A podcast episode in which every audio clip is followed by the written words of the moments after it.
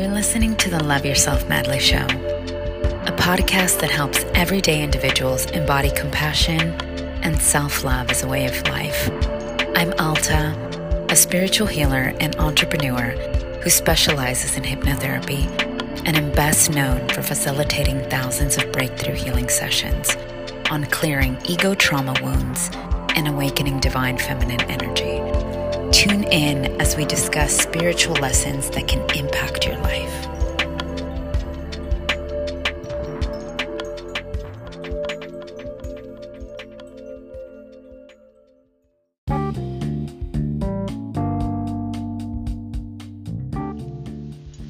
I went on a little rampage this morning. I was drinking my teacup, had it up near my face, felt this little meditation going, the warmth crawling up through my nostrils, and just feeling my lips literally hit the teacup and just thinking, ah. I think it's time to come back to podcast land, to share, to explore, to just be in vibe. I've been tuning into some of my favorite creators who are also in completely different realms. And there's something powerful about authentic creation and just sharing essence and sharing learnings and sharing vibes. So I welcome you. It's time. We're back. We're here. We're going on this journey to love ourselves madly, and I'm bringing you with me.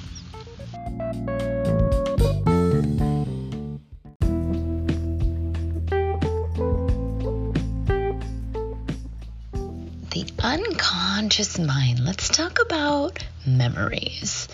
Yes, your unconscious mind organizes and stores all of your memories.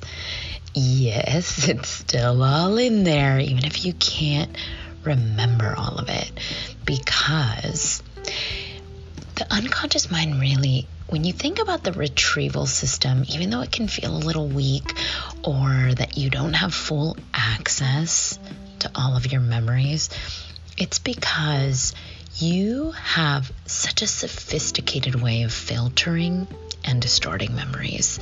It's according to your values, your beliefs, your attitudes, other memories, and the way in which your mind categorizes. There's really two pillars of categorization. One is when you're categorizing by time you can think to a memory and your mind likes to place it in a time category.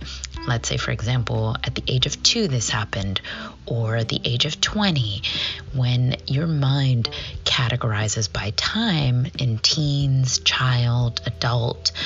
This is one of the ways that it helps itself to create retrieval.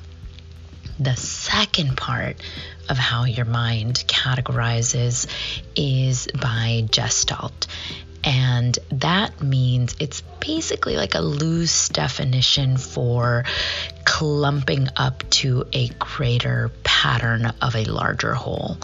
And so, if these individual happenings seemed similar to other happenings in your life, your subconscious mind may group it together and may group those experiences. Let's say if you were yelled at by a, by a boss, or you had been yelled at by your soccer coach, or you had a moment where you were reprimanded by a colleague, and let's say any authority figure, your mind will likely categorize that experience into that whole. And so when we're thinking about memory, it's fascinating because subconsciously, we want to process our traumas, but it's an interesting thing. Even when we're doing a stream of consciousness with clients, we're just, you know, diving in deep. And I ask them to tell me a little bit more about moments that were, um, and then insert the scenario. Let's just use yesterday's example. For example, moments where your love was pushed back or unreciprocated or that created this hesitancy in you to not be able to fully express. And so my client sat there. She closed her eyes for a moment, really tuned in. I guide them into their intuitive subconscious recall so that any memory that appears, that shows itself, is really trustable. Trust it because your psyche is giving it to you in this moment because there's charged energy around it. So, as she was recalling, she had this ability to remember people that were prominent in creating those associations. And she was able to remember clusters of moments that made her feel a specific type of way. Instantly, when she was speaking, I, as a hypnotherapist, can see that the way her mind categorized and created the the cluster of the whole was also very emotionally based, which meant that she was operating much more from the right side of her brain subconsciously at the time of event when those circumstances happened when clients are able to have more of a dictation process of it's, it's almost like you are going through a bullet point list retrieval system. Those exact pivotal moments, the mind subconsciously was most likely interpreting more on the left side of the hemisphere of the brain. And so, as she was recalling those times, and we were looking at a series of events that may have been microcosms to the macro whole of why she now feels resistance to showing love at her deepest capacity, even though she consciously wants to do it, finding her body literally holding her back. We were looking at the introspective recollection of her memories towards that. And she had this moment where she said, I can't really remember exactly what he said um, or when, but I just remember overall. And that's a perfect example of how our mind unconsciously represses painful memories. It usually does so because we are in a place of surviving. And surviving also means protecting us from unresolved negative emotions. When our psyche starts to begin to think, ah, you're ready. You're ready to face this, or this is a safe space for you to do so. When the danger isn't as prominent, then the mind will now give accessibility. And the accessibility is extremely powerful because this is how we begin to resolve the emotions without actually experiencing the danger of facing them. Though, because pain has a relative impact in our body, it's not foreign to talk about unresolved memories or emotions consciously and start immediately feeling the psychosomatic triggers within our body that could even trigger pain and or discomfort. And in the midst of our session luckily you know, I'm able to distinguish when things start happening in the pain body as we're recalling or retrieving memories. And she started feeling a pain in her uh, solar plexus. She started feeling a pain in her back. And you know according to the happenings that had been that had been guided through her life there was a lot of series events in which maybe she felt backstabbed by her ex-husband um, where there was moments where she self-sacrificed her actual physical body in intimate moments that as that distraught memory was brought to the surface, it was also her ability to face that moment of trauma and to then heal it.